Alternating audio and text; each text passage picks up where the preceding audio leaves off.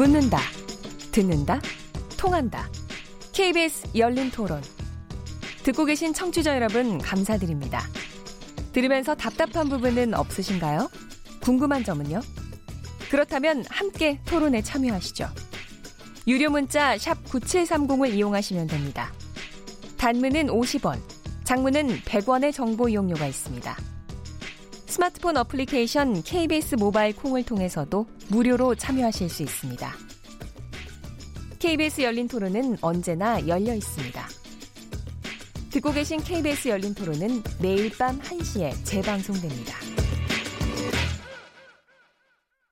낙태죄를 폐지를 해야 된다고 생각해요. 원치 않는 상황에서 임신을 하게 되는 경우가 그럴 경우에 낙태를 하려고 하는 경우가 많을 텐데 아니면 아이가 건강상의 이상이 있을 때 알 수 있잖아요 이미 그걸 알고서도 낳으면 국가에서 보상을 해주는 것도 아니고 결국에는 부모의 몫인데 그래도 생명인데 뱃속에서 살아있는 거잖아요. 그 소중한 생명을 낙태한다는 거는 불법이고 잘못된 거라고 생각합니다. 지금 아기를 많이 안 갖는 실태잖아요. 그거를 봤을 때도 낙태라는 건 안 좋은 것 같고 물론 뭐 아기를 낳을 수 없는 상황이 있을 수도 있는데 기도 아니다 놓고 볼 때는 잘못된 거라고 생각을 합니다. 이게 죄라고 하더라도 지금 다 일어나고 있잖아요. 암암리에서 돈도 더 많이 들어가고 있고 범죄 그 성폭행이나 그런 데서는 가능하다고 알고 있고요. 그거 말고라도 아이가 예기치 않게 가졌을 때에도 내가 원하면 지을 수 있게 해주는 게 맞는 것 같아요. 그래서 그 이제 어, 느 시점부터가 생명으로 들어가냐라는 문제도 지금 문제가 많이 되고 있잖아요. 하... 어려운데. 그러니까 아이가 어찌됐던 심장이 뛰고 있는 생명인데 그걸 법으로 합법화할 수는 없죠. 그 심장 뛰는 그 생명 자체도 그 나름대로의 존재의 가치가 있다고 생각을 하거든요. 그 책임은 같이 가지고 와야 된다고 생각을 합니다. 폐지. 네, 왜냐하면 여자 엄마의 생명도 중요하고 또 여러 가지 그게 있으니까 그렇다고 해서 전혀 이루어지지 않는다 모르겠는데 어차피 하고 있잖아요. 그래서 제가 보기엔 아, 여자 인권을 위해서 뭐 이렇게 나, 저는 그게 보고 있습니다. 네. KBS 열린 토론 오늘 굉장히 좀 민감한 주제를 가지고 얘기하는데 굉장히 참여율이 높습니다. 오늘 낙태죄 존폐 논란에 대해서 얘기 나누고 있는데요. 다음 달 중순쯤에 헌재의 결정이 나올 것 같아서 미리 토론을 해보는 겁니다. 문자 많이 주셨습니다. 몇 개 좀 소개해드리도록 하겠습니다. 정희진 문자 캐스터. 안녕하십니까. 문자 캐스터 홍우백입니다. KBS 열린 토론. 오늘은 낙태죄 존폐 논란에 대해 이야기 나누고 있는데요. 청취자 여러분들이 보내주신 문자 소개해드리겠습니다. 휴대전화 끝자리 9040번 쓰시는 분, 태아에 대한 모든 권한은 어머니에게 있다고 봅니다. 그래서 태아를 낳을지 말지는 전적으로 어머니인 여성이 결정해야 합니다. 원치 않는 임신을 벌하려면 국가가 아이를 전적으로 책임지는 시스템이 마련돼야 합니다. 라고 보내주셨고요. 휴대전화 끝자리 8588번 쓰시는 분, 낙태가 합법화되면 남성에게 면죄부를 주는 게 아닐까요?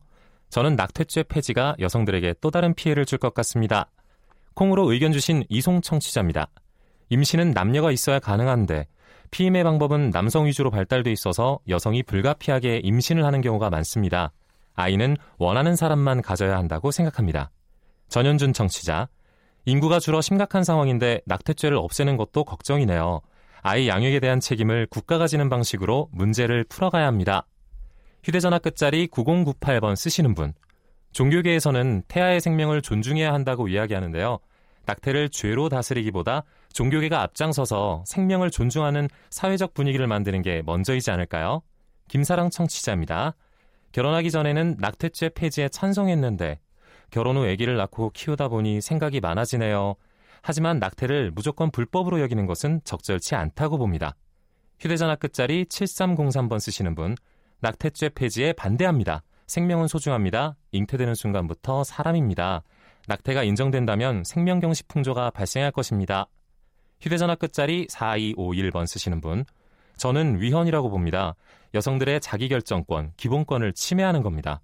아이 키우는 것이 얼마나 힘든데 현실을 반영해 예외 규정을 둬야 한다고 생각합니다. 저는 임신 초기에는 이유를 불문하고 낙태를 선택할 수 있게 해야 한다고 생각합니다. 휴대전화 끝자리 3372번 쓰시는 분입니다. 낙태는 합법적인 살인입니다.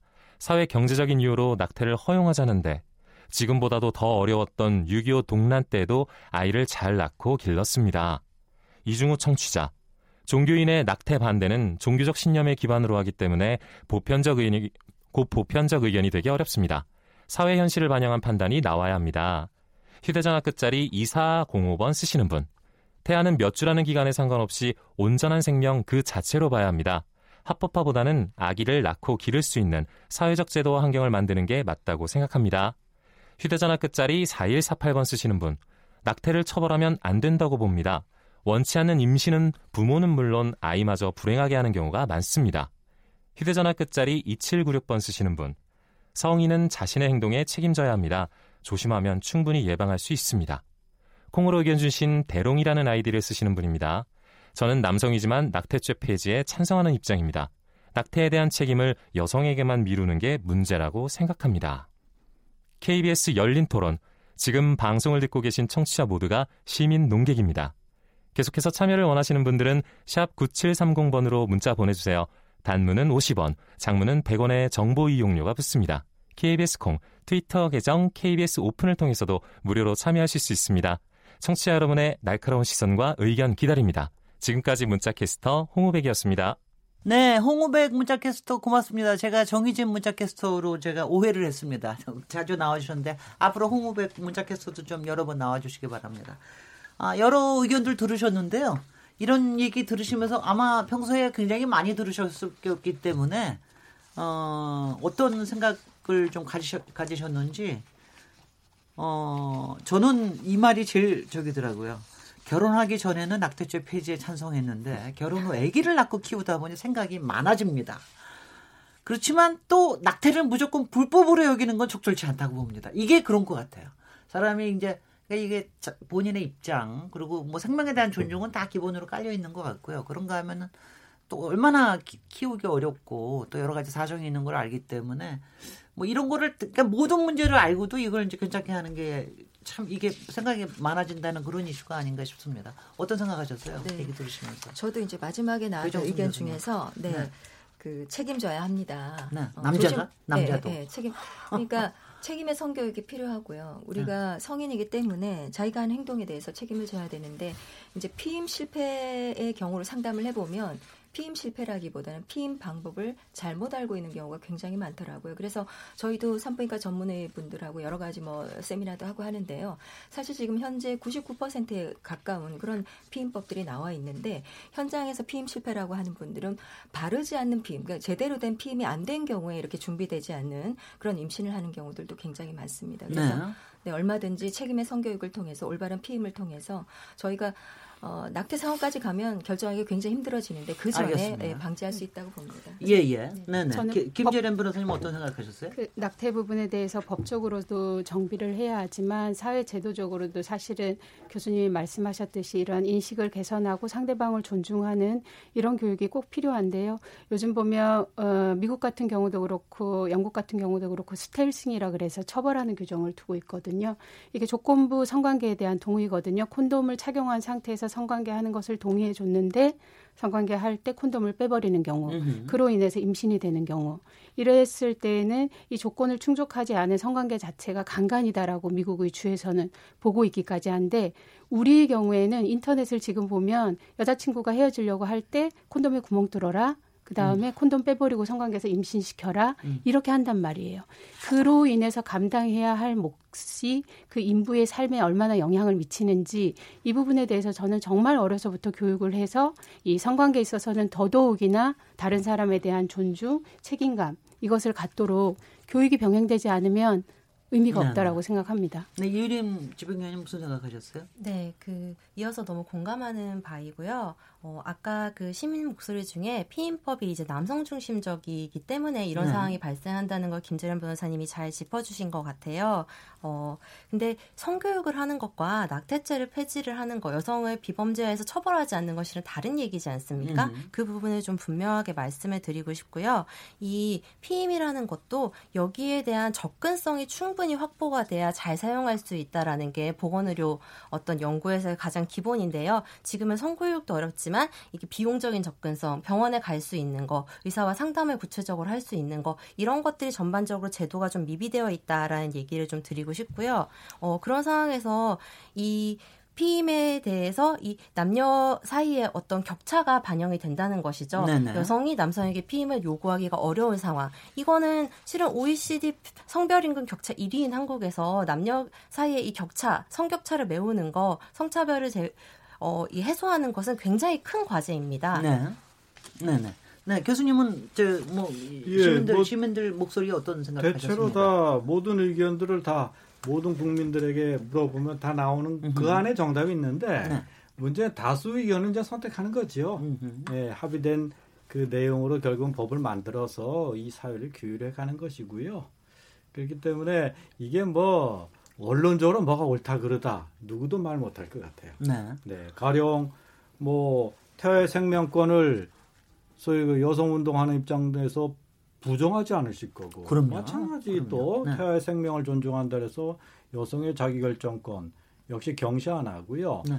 문제 뭐 좀 이게 불행이 불행이라기보다 문제 씨앗은 어쨌든 법익 주체가 붙어 있다는 점 이제 여기에서 비로소 뭐 샴 쌍둥이도 마찬가지겠네요. 두뭐 법익 주체가 샴 쌍둥이 법익의 주체가 붙어 있다는 거 생물학적으로 신체적으로 붙어 있다는 거 여기에서 이제 문제는 시작이 되고 여진의 낙태 논쟁은 계속될 것이고 그래서 저는 이게 합헌 여부, 비범죄와 여부, 폐지 여부가 아니고 어떻게 고쳐갈 것인가.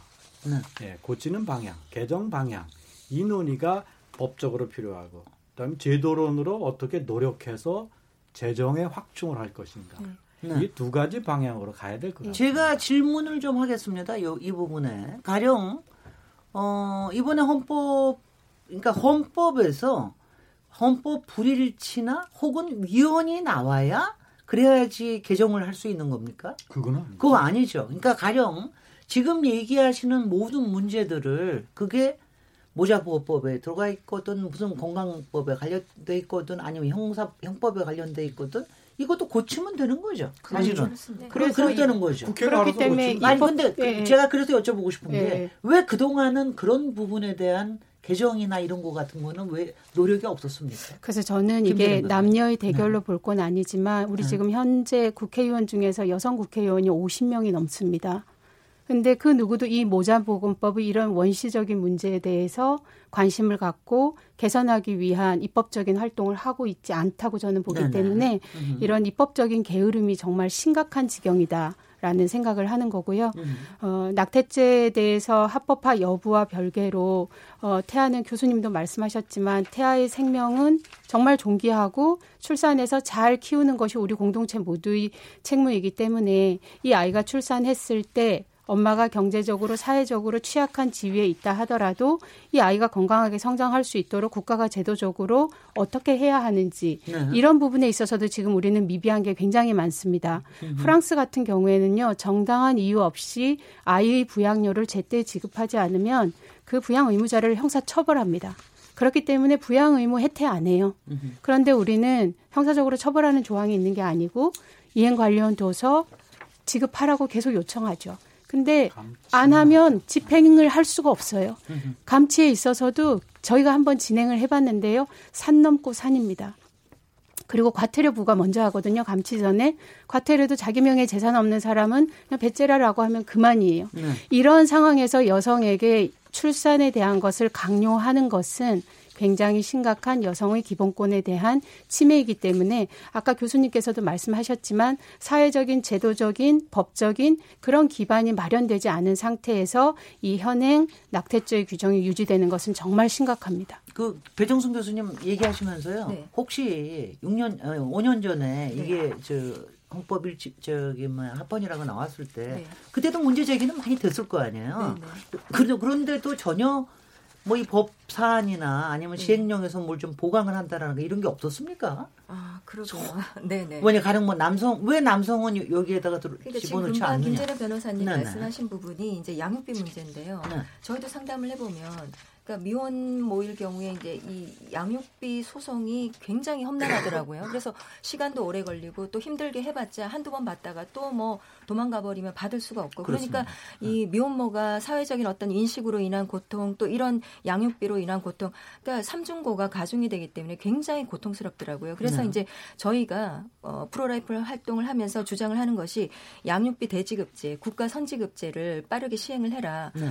여성이 혼자 이 처절하게 이거를 하기가 너무 힘들다라는 거죠. 그럴 때 국가가 이 낳은 아이를 우리 모두의 공동체 아이잖아요. 그래서 국가가 책임지고요. 양육비를 지급하고 국가가 나서서 여성이 아닌 그 뭡니까 남성 혹은 그 남성에 대한 어떤 그 그것들을 이후에 세금으로 걷어가는 이런 그 환수 제도를 통해서 어 아이를 어, 행복하게 키울 수 있는 이런 기반들을 마련해야 되는 거죠. 그래서 양육비 대지급제가 빨리 시행이 돼야 된다고 봅니다. 네.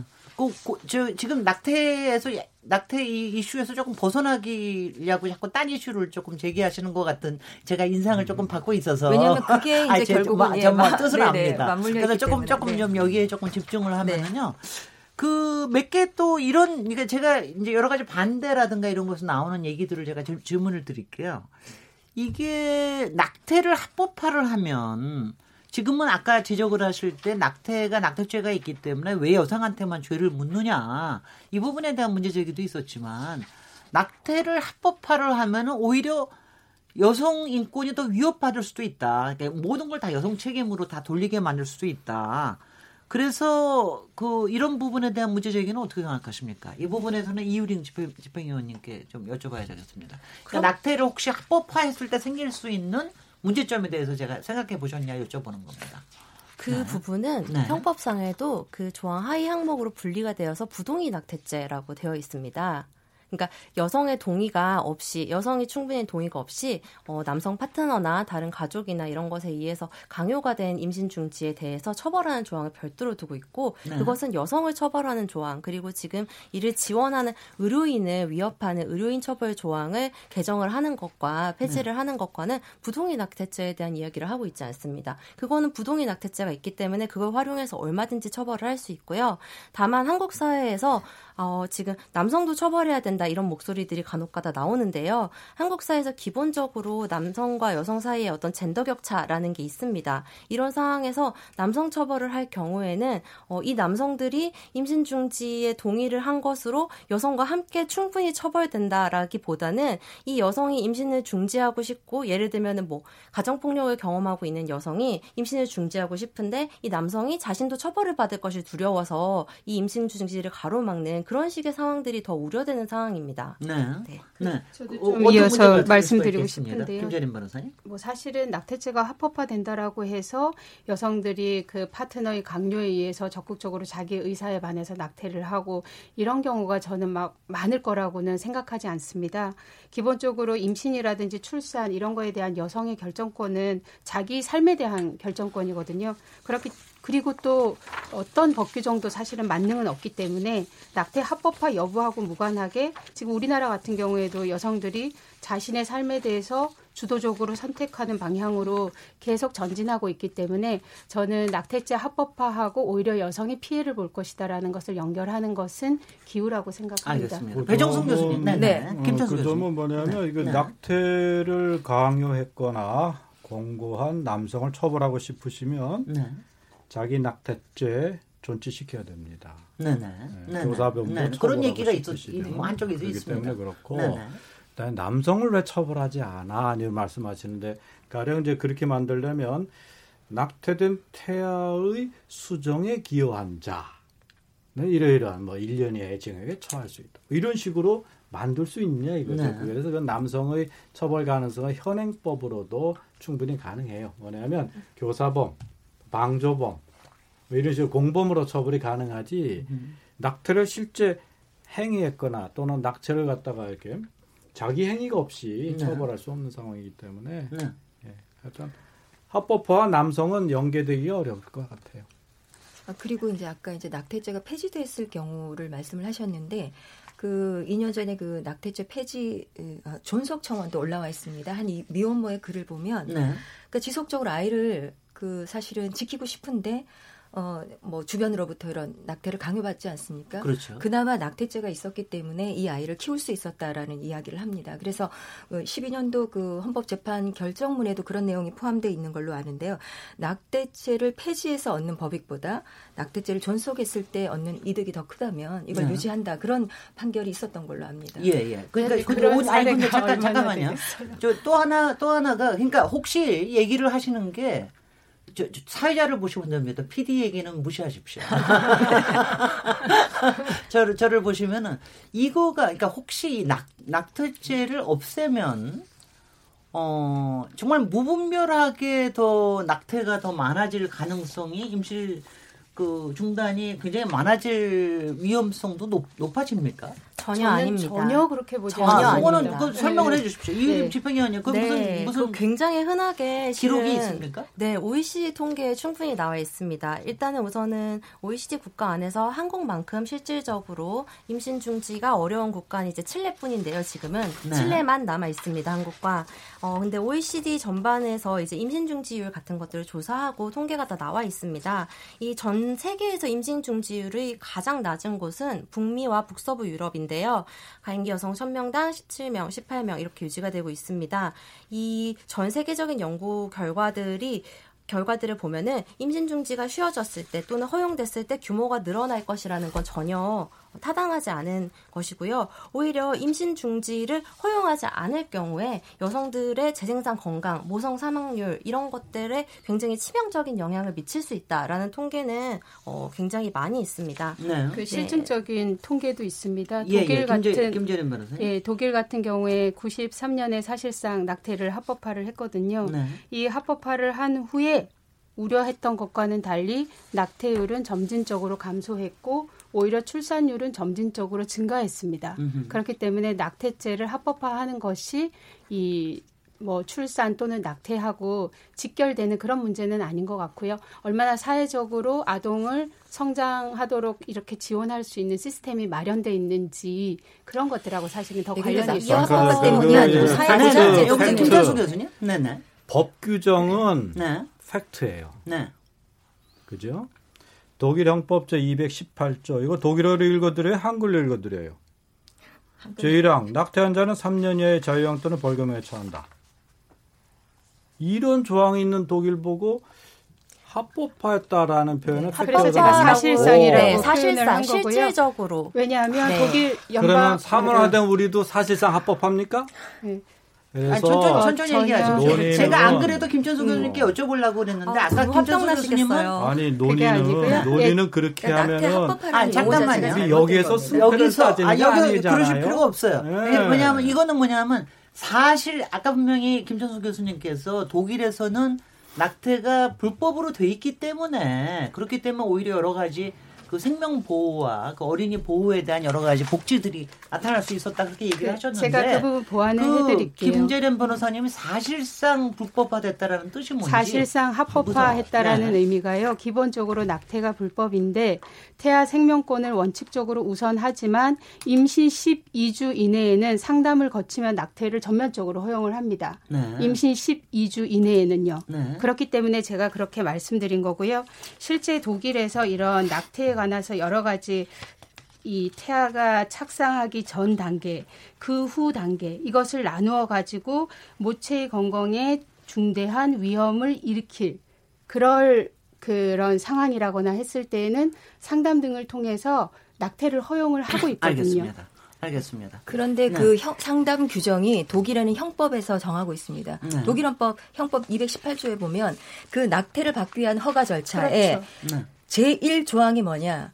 태아 생명 존중을 원칙으로 한다는 거죠. 그래서 네. 독일에서 12주를 허용하는 것은 오히려 낙태를 허용하는 조항이기보다는 여성에게 일정한 시기를 주고 충분한 숙련 기간을 통해서 국가에서 다양한 사회 경제적인 대안들을 제시를 하기 때문에 아니, 그 말씀 예, 좀 그래서 아까 같아요. 예, 예, 그래서 네. 아까도 제가 네네. 그 말씀을 드렸던 합법화가 거예요. 아니라 독일은 어, 12주 허용 조항을 그런 사유로 둔다는 거죠. 그래서 저희도 그 절차를 먼저 마련하고 개정안을 논의해야 되지 합법화라는 말 자체가 틀렸다는 아니, 거죠. 그러니까 그래서 그게- 그 용어의 문제가 아니라 이 네. 두 개의 법익을 조화롭게 할 수 있는 대안을 만들 수 근데 있다는 일반 게 대중들은 그렇게 오해를 너무 많이 하고 있기 때문에 얘기예요. 자, 이렇게 이거 보니까는요, 마치 이혼 숙려 기간처럼 임신 숙려 기간을 갖는 제도를 국가에서 보장해 주는 것 같은 그런 느낌이 들어요. 그래서 네. 굉장히 좋을 것 같은데 그렇죠. 여기서 이런 얘기를 좀 해보겠어. 바로 이거랑 연결되는 건데 그래서 우리나라도 만약 그런 제도로 보장을 하면 보강을 하면 어 조금 더 낙태를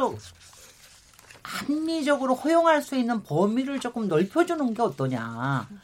근본적인 불, 저, 그러니까 뭐, 저, 낙태죄라는 건 남겨두더라도 허용하는 범위를 넓혀줄 수 있으면 어떠냐. 이런 거에 대해서는 어떻게 생각하십니까? 그러니까 이제 최선, 교수님? 네. 최악, 뭐 어느 쪽은 어느 쪽이든 다 반대하고 네. 선도 지지하는 데 있는데 그거 차선 차악을 고르는 지혜가 필요할 거고요. 네. 결국은 아마 대체적으로 12주론 이거를 아마들 아마 선호하실 것 같아요. 네. 지금 또 마침 또 미국도 그런 식으로 연방 헌법 그 연방 최고법원이 그렇게 이제 그 1974년도인가에 Roe versus Wade 판결에서 그런 입장을 취했고 많은 이제 유럽 국가도 12주 내지 13주니 또 이런 15주도 있는 나라도 있는 것도 같고 이렇게 초기 임신, 중기 임신, 말기 임신 이렇게 또 태아의 기간을 3분해서 접근하는 게 현 지구의 문명 국가의 추세인 것은 분명한 것 같아요. 네. 그래서 우리도 아마 그런 쪽으로 갈 가능성이 있으나 논리적으로 저는 그게 설득이 안 되는 거예요. 네. 12주 하루 전 하루 뒤 뭔 차이가 있길래 낙태 허용, 낙태 금지야. 또 12주라고 하는 날짜는 몇 월 며칠인지 과연 의학이 현대 의학이 확정 지을 수 있을까? 음흠.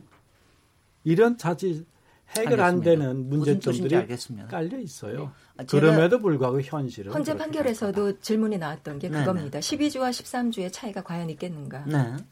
네. 근데 네. 그렇다라고. 했을 때 낙태를 제한적으로 인정하는 사유 방식을 둔다고 하더라도 이게 경제적인 사유, 사회적인 사유, 우생학적인 사유에 해당한다라고 볼 수 있느냐의 문제는 결국 또 판단의 문제이기 때문에 이거를 아주 마이크로하게 들여다볼 문제가 아니라 이 부분에 대해서 여성의 인부의 임신 유지 여부에 대한 결정권을 어느 정도 인정을 해 줄 것이냐 거기에 대한 공감대가 형성된다라고 하면 그러면 태아의 생명권하고 충돌하는 부분에 대해서는 어떻게 조화롭게 해결하기 위해서 김 교수님 말씀하신 것처럼 임신 초기, 중기, 후기로 나누어서 전면 허용, 네. 예외적인 허용, 전면 금지 네. 이렇게 하는 게 입법적으로 같이 가게 되면 음흠. 저는 어, 외국의 경우, 우리의 경우, 그리고 현실에 있어서의 문제점을 보완하는 방법 이런 답이 나올 수 있을 것 같습니다. 네, 제가 의견으로요. 잠깐 여기서 저희가 2부를 좀 마무리를 해야 될 텐데 여기서 2부 마무리 제가 저, 저기 이유림 집행위원님이 아까 잠깐 얘기하시면 너무 빠르게 지나가셔서 그런데 아까 그 미프진이라는 거 있죠. 네. 그게 제목을 그걸 보고 뭐 데이트 아 뭐라고 얘기를 하더라고 데이트 뭐라고 그러던가 그러죠. 그러니까 그게 굉장히 초기 임신을 제거할 수 있는 그런 유지할 거죠. 유지할 수 있는 예 유선 유도제입니다. 네, 그런 그런 거죠. 그러니까 가령 뭐 그러니까 정말 무슨 뭐 혹시 성폭력이나 이런 거 당했을 때 만약 문제가 있, 있다고 만약 혹시 여겨지면 그 약을 뭐 쓸수 있다 이라는 그런 거죠. 그런 네. 약인데 그런 약을 지금 현재로서 현재 법에 의해서는 지금 그런 거를 허용을 할 수가 없는 거죠.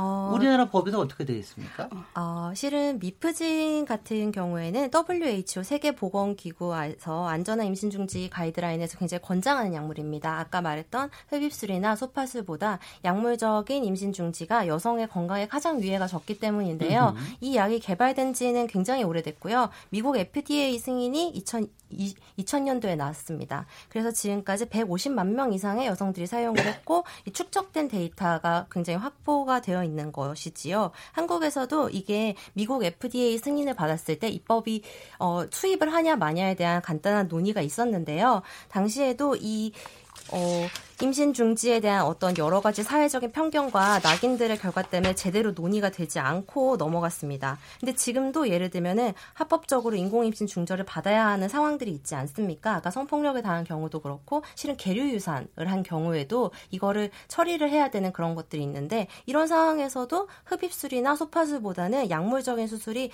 훨씬 더 안전한데 그런 최선의 최선의 진료를 받을 건강권이 한국 여성들에게만 보장이 되지 않고 있는 것이지요. 저는 네 현재 미프진을 팔지 못하게 되어 있는 겁니까? 어, 식약처 수입이 아예 안돼 있어요. 팩트 좀 할게. 계류유산에 미프진을 쓴다고요? 네, 뱃속에서 태아가 죽은 경우에는 이 유산 유도제나 아니면 흡입술을 통해서 이 태아가 밖으로 나와야 되는 그런 필요성들이 있습니다.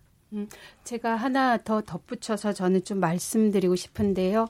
그러니까 낙태에 대한 권리 인부의 결정권을 인정을 한다 하더라도 태아의 생명은 모체에 의존해 있기 때문에 우리가 가급적이면 보호해 주는 게 사실 네네. 맞거든요. 네. 그런 측면에서 봤을 때는 의료진에 의해서 낙태 시술을 하는 것과 이 약을 처방받아서 그냥 자유롭게 복용을 하는 문제는 사실은 저는 좀 달리 봐야 한다라고 생각을 합니다. 음. 현재 보면 성폭력 직후 또는 원치 않는 성관계 직후에 병원에 가면 죄송합니다. 사후 피임약을 처방해 주거든요. 네. 한 며칠 이내에 음. 이런 경우에 현재 사후 피임약을 통해서 임신에 착상을 못하도록 하는 이런 의료적인 도움을 받고는 있는데 저는 기본적으로 낙태와 관련해서 이런 미프진과 같은 약에 의한 낙태를 하게 된다라고 하면 그것은 반드시 이런 검증받은 의료진에 의해서 이루어져야 한다라고 보고요. 네. 그것이 자유롭게 어디 약국에 가서 구입해서 복용할 수 있다거나 네, 네. 이것은 우리가 보호해야 하는 태아에 대한 사실은 너무 어, 지나친 허용이 아닌가. 예, 예. 그런 그죠, 그죠. 잠깐만요. 처방받아서 네, 김천수 교수님.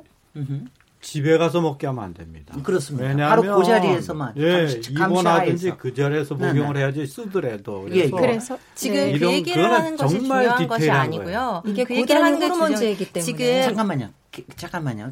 이게 이게 매우 네. 고단위 호르몬제이기 때문에 오남용 했을 때 굉장히 위험합니다. 그렇습니다. 이 약물에 대해 정확하게 말씀을 드릴게요. 약물은 두 종류로 이루어져 있는데요. 하나는 그 임신을 유지하는 약물을 중지시키는 겁니다. 그러니까 고단위 호르몬제가 아니라 오히려 호르몬 억제하는 거고요. 하나는 사이토텍이라고 위장약에 쓰이는 약인데요. 그 약의 부작용 자체가 자궁을 수축시켜서 생리통을 야기하는 겁니다. 지금 말이죠. 이유림 집행위원님. 요거는 굉장히 뭐, 얘기가 어렵죠. 뭐 디테일한 얘기를 네. 여기서 얘기하지 말고요. 네, 그래서 지금 제가 다 같이 음. 이 부분에 대해서는 어, 의사나 하여튼 의료기관의 네, 확실한 제어 하, 컨트롤 하에서 네. 어 이걸 복용을 복용을 하거나 네. 이렇게 할 수 있도록. 근데 지금 임신 네, 조치가 불법화되어 있는 상황이기 때문에 블랙마켓에서 여성들이 이 약을 그거는, 사서 복용을 알겠습니다. 하게 되는 상황이 그래서 생깁니다. 제가 여쭤본 건데 네. 지금 현재는 그게 부, 솔직히는 네. 이거 이것도 합법적인 게 아니죠.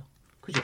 지, 어느 거 미프진요? 네네. 미프진은 지금 현재 병원에, 합법화가 안돼 있는 병원에 가서 처방을 받는 것 자체가 복용하게 되 불법인 거죠. 근데 병원에 가서 의사가 처방을 해주는 사후 피임약을 먹는 것은 합법입니다. 어, 네, 네. 의사가 이러, 아, 네. 미프진하고 피, 사후 피임약의 종류는 여러 가지가 있을 수 아, 있을 테니까. 사후 피임약을 먹는 네. 거는 그 중에서 안전성이 좋은 게 그 미프진이다라는 얘기를 하신 것 같고요. 어차피 착상전은 수정란 착상전은 네. 낙태죄 낙 태아가 아니니까요. 그거 막으면은 그거는 이 형법과도 그 임신을 진단하고 먹는 것이 아니라 그 예상해서 네. 예상해서 음. 혹시나 싶어서 저걸 네. 하는 거니까요. 여기 여기까지 하고요. 여러 가지 정보에 대해서도 어, 좀 알게 됐습니다. 잠깐 쉬었다가 마지막 토론 이어가겠습니다. 지금 여러분께서는 KBS 열린 토론 시민 김준혜와 함께하고 계십니다. 토론. 듣기만 하면 답답하시죠? 유료 문자 9730으로 문자 보내시면 토론에 참여하실 수 있습니다. 짧은 문자는 50원, 긴 문자는 100원의 정보 이용료가 있습니다. 스마트폰 어플리케이션 모바일 콩을 통해서도 무료로 참여하실 수 있습니다. KBS 열린 토론은 당신을 향해 언제나 열려 있습니다. 네, KBS 열린 토론 오늘은 낙태죄 존폐 연란 어떻게 볼 것인가라는 주제로 얘기 나누고 있는데요. 김재련 변호사님, 김천수 교수님, 배정순 교수님, 이유림 집행위원님 네 분과 함께 하고 있습니다. 굉장히 뜨겁고도 또 정보도 많고 그리고 생각도 굉장히 많게 하는 이런 토론이 아닌가 싶습니다. 특히 저희가 한편에서는 여성의 인권도 중요하고 그런가 하면은 어, 저희가 저출산이나 이런 부분에 대한 것도 굉장히 많이 고민을 해야 되고, 어, 그런가 하면은 우리의 복지의 개념도 굉장히 늘어야 되고 하는 이런 시대에서 지금 이제 이런 과제를 어떻게 해야 되느냐, 이런 고민을 안고 있는데요. 여기서 아마 문자들 또 오셨을 것 같습니다. 문자 들어보겠습니다. 홍우백 문자 캐스터? 안녕하십니까. 문자 캐스터 홍우백입니다. 오늘은 낙태죄 존폐 논란 어떻게 볼 것인가라는 주제로 토론하고 있는데요. 오랜 시간 논쟁이 이어져 온 이슈인 만큼 청취자 여러분들이 많이 관심을 갖고 참여해주고 계십니다. 문자 몇 개 소개해드리겠습니다. 휴대전화 끝자리 4959번 쓰시는 분. 여성이 홀로 출산과 양육을 감당하는 경우가 많은데요. 누구도 책임을 강요할 순 없다고 생각합니다. 낙태를 반대하는 분들 신념만 말씀하지 마시고 현실적인 사회 환경도 생각해 주길 바랍니다. 린주라는 아이디를 쓰시는 분입니다. 낙태죄 폐지 반대합니다. 제 주변에 아들을 낳으려고 7번이나 낙태를 한 아주머니가 계신데요. 이런 이유로 생명을 없애는 것은 끔찍한 일입니다. 휴대전화 끝자리 6538번 쓰시는 분. 낙태를 법으로 금지하고 있지만 상당수의 병원들이 불법 시술을 하고 있습니다. 불법 행위라는 이유로 시술 가격도 마구 올리는데요. 낙태죄가 여러 측면에서 여성을 옥죄는 것 같습니다. 이주유 청취자, 낙태죄 폐지를 얘기하는 분들은 태아를 생명권을 가진 주체로 봐선 안 된다고 하는데요. 민법에선 태아에게도 상속권을 부여합니다. 휴대전화 끝자리 2919번 쓰시는 분. 아동학대, 방임에 대해 적극적인 역할을 하지 않으면서 아이는 무조건 낳아야 하는 건가요? 아이를 낳아서 제대로 키울 자신이 없는 사람들은 어떻게 합니까? 저는 사회경제적인 이유로 낙태하는 것을 허용해야 한다고 생각합니다. 휴대전화 끝자리 5890번 쓰시는 분. 산모에게 태아에 대한 권리가 있다는 생각은 정말 무섭고 원시적인 생각이네요. 자식은 부모의 소유물이 아닙니다. 라고 하셨네요. KBS 열린 토론. 지금 방송을 듣고 계신 청취자 모두 시민 농객입니다. 계속해서 청취자 여러분의 날카로운 시선과 의견 기다리겠습니다. 지금까지 문자캐스터 홍우백이었습니다. 네. 이제 뭐 시간도 얼마 안 남았고 향후 과제에 대해서 얘기를 좀 해봐야 될 텐데요. 일단은 이렇게 좀 얘기를 정리해서 얘기해 봐 주면 어떻겠습니까? 제가 오늘 조금, 조금 놀랬던 거는 뭐냐면은요. 2012년이 아무리 합법이 됐다 하더라도 아니 그 다음에 문제점이 그렇게 많이 제기가 됐으면 그 다음에 뭔가 개정도 하고 뭐 현장에서 개선도 있었어야지 뭐 이런 생각이 들어서 아니 이거 뭐 불일치라도 안 나오면은 저 헌법 불합치라도 안 나오면 앞으로도 하나도 안 움직일 것 같다는 이런 막 걱정도 들고 그러는데 여러분들 생각에 정말 지금 관련되는 문제점들을 다 알고 계시면서 그리고 바람직한 방향도 알고 계시면서 이게 어떤 법적인 과정을 통해서 이게 진행이 돼야 될지 이 부분에 대한 생각을 좀 정리해서 얘기해 주시죠. 배정순 교수님부터 먼저 하시죠. 네. 지금 현행법상으로 어, 대부분의 한 98%가량이 지금 사회 경제적인 사유로 낙태를 한다고 합니다. 네. 그래서 어, 하루속히 위기 임신 상담 센터가 저희가 전국적으로 좀 제대로 마련이 돼서 그런 위기의 여성들을 제대로 상담하고 그들에게 사회 경제적인 지원을 해줄 수 있는 그런 제도를 곤고하게 만들어야 된다고 생각을 하고요. 임신이 겁이 나고 두려움이 아니라 하나의 축복이 될 수 있도록 사회가 그 안전망을 만들어야 된다고 생각을 합니다. 그리고 이제 그 앞서서도 뭐 여러 가지 논의가 나왔지만 결국은 책임의 성교육이 앞서야 되지 않을까. 이것을 공교육에서 제대로 좀 실현을 해 주셔야 될 것 같아요. 그리고 외국에서는 17세 청소년이라 하더라도 양육의 책임을 져야 됩니다. 네. 물론 유예는 해줄 수 있겠죠. 경제적인 어떤 힘이 생길 네. 때까지. 그 시간에는 이제 국가가 그 어, 대신해서 그 양육의 의무를 지어줍니다. 네. 그래서 그런 제도들이 시급히 어, 마련이 된다면 자연스럽게 저는 낙태를 줄일 수 있지 않을까 하는 생각이 듭니다. 그때 그, 그 대신 낙태를 불법으로 만드는 건 그대로 놔두자.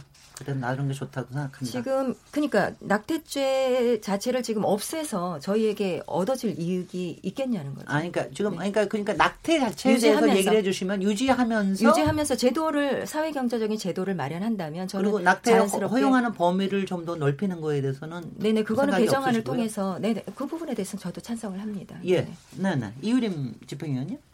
저는 여기서 이 논의를 만들어 나가는 과정에서 몇 가지 중요한 원칙들을 말씀드리고 싶습니다. 우선 여성단체의 입장이 사회경제적 사유 추가라고 보통 알고 계신데요. 실은 그거는 어, 잘, 그 오해가 좀 있는 부분이고요. 이 여성단체 전반은 계속해서 이렇게 임신 중지라는 것을 범죄로 취급하고 처벌할 수 없다라는 네. 이 원칙을 굉장히 분명히 하고 있습니다. 그리고 실은 아까 시청자 의견에서 저 참 들으면서 느꼈는데요. 이 임신을 하고 출산을 하는 것 또는 성관계를 가지게 되는 것 또는 피임에 실패하게 되는 것 이런 모든 것에 굉장히 많은 맥락들이 있고 우리가 다 또 굉장히 다양한 삶을 살고 있지 않습니까?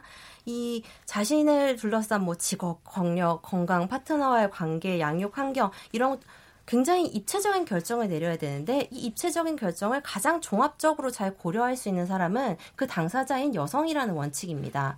이것을 부정하는 것은 여성이 어떤 판단을 할 수 없는 존재 또는 판단력이 부족한 존재라고 생각을 하는 것이지요. 이 판단은 국가도 무엇도 어, 대신해 줄 수가 없습니다. 제도를 만들어가는 과정에서 여성의 건강과 어떤 사회적인 삶을 개선하는 것, 그리고 성차별적인 문화를 바꾸고 또 포괄적인 성교육을 실행하고 의료적인 접근권을 보장하고 사회적인 소수자들에 대한 어떤 사회적인 편견과 차별들을 없애는 다양한 노력들은 물론 필요하겠지만 그것과 더불어서 여성의 판단력을 실현하 라는 거죠. 네, 알겠습니다. 예, 예. 저도 좀 말씀드리고 네, 네. 아, 뭐 충분히 시간이 있습니다. 네. 김천수 교수님께 먼저 드리겠습니다. 네, 네. 김천수 교수님. 네, 아, 예. 이 과정을 어떻게 해야 될까요? 예, 예. 헌법 재판소가 사실은 이제 12년도에도 그게 비범죄화의 소수 의견은 아니에요. 그 소수라고 하긴 좀 그래요. 법정 의견은 네, 네. 이제 6을 안 넘겨서 음흠. 현 상태를 유지해 버렸으니까 못 바꾸는 결론이 난 거죠. 그게 법정 의견이고 그런데 4대 4의 네 분 가운데 이제 그 법정 의견에 반대되는 그런데 네 분 가운데도 이거를 비범죄화 의견은 결코 아니고요. 네. 12주 정도는 좀 봐줘야 되는 거 아닙니까? 예, 예. 뭐 그런 정도였지. 그러니까 낙태죄는 죄다.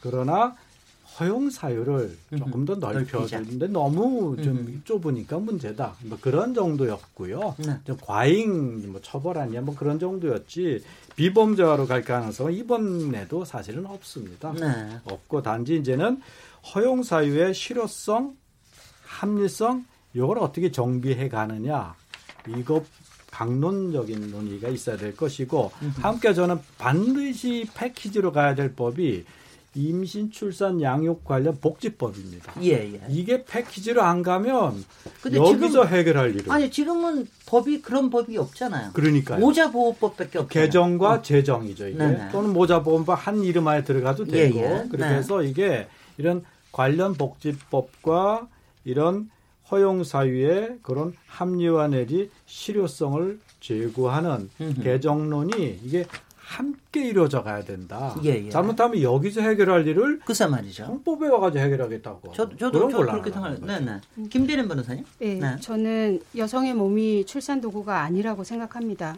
그러니까 재생산에 대한 결정권, 여성의 신체에 대한 결정권이 여성의 권리이거든요. 이 여성의 권리를 법으로 박탈해서는 안 된다고 생각합니다.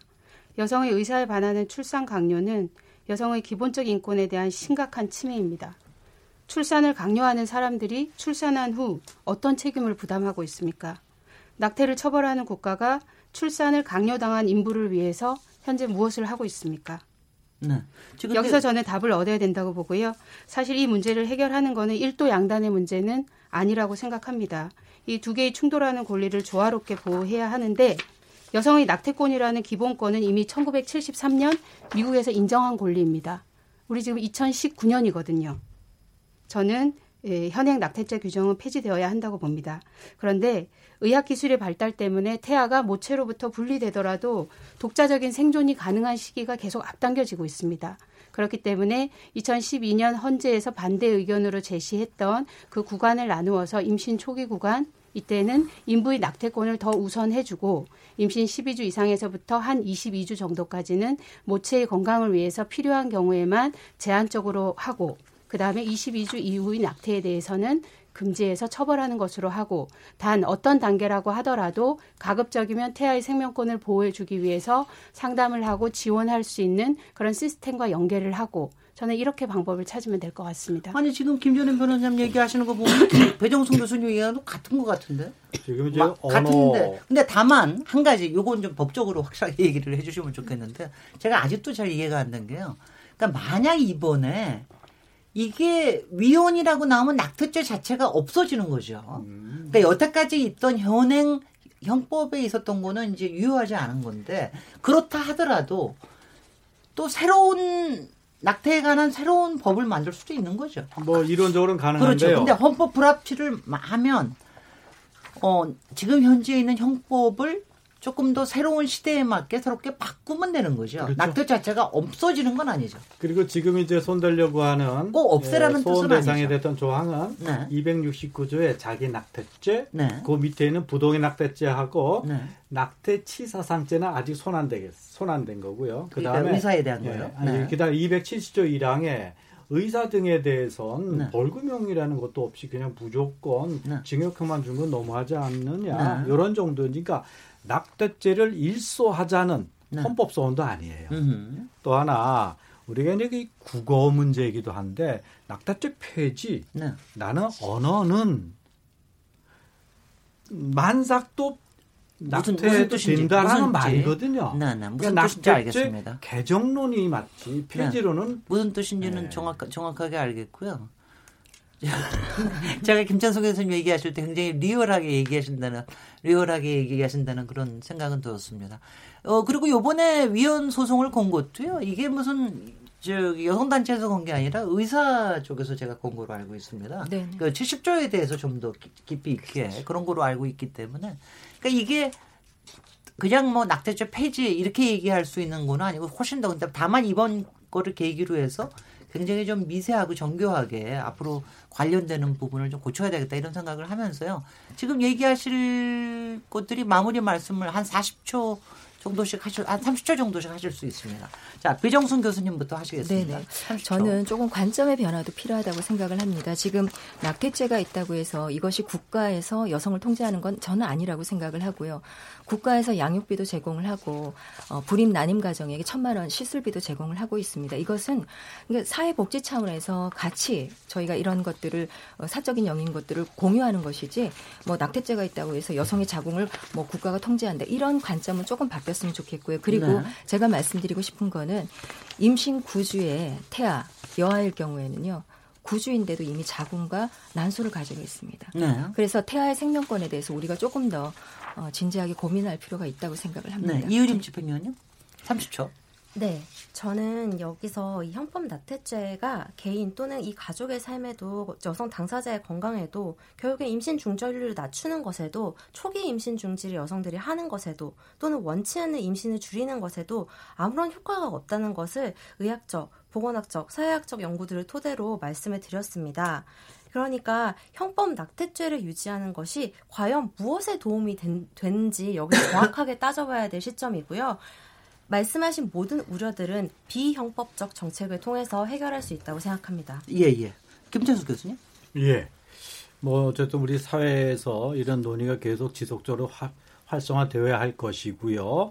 그 활성화를 주도하는 전문가들은 침소봉대도 아니고 또는 자기 주장을 너무 강변해서도 안 되고 좀 더 상대방에 대한 비난 내지는 그런 공격보다는 좀 더 합리적 의견을 모아가는 쪽이 기여하는 쪽이 바람직하다는 생각을 하고요. 딱 하나 말씀드리면은 이거 우리 그 남녀 그 청소년들의 소위 보건교육 수업 시간이 제대로 예, 활성화가 안 돼 있어서 그것도 참 문제라는 말씀을 마지막 드리고 싶고요. 네. 이건 남녀 문제는 아닙니다. 네. 12년도에 그렇죠. 사실은 법정 의견에 가담한 분도 유일한 여성 재판관이었어요.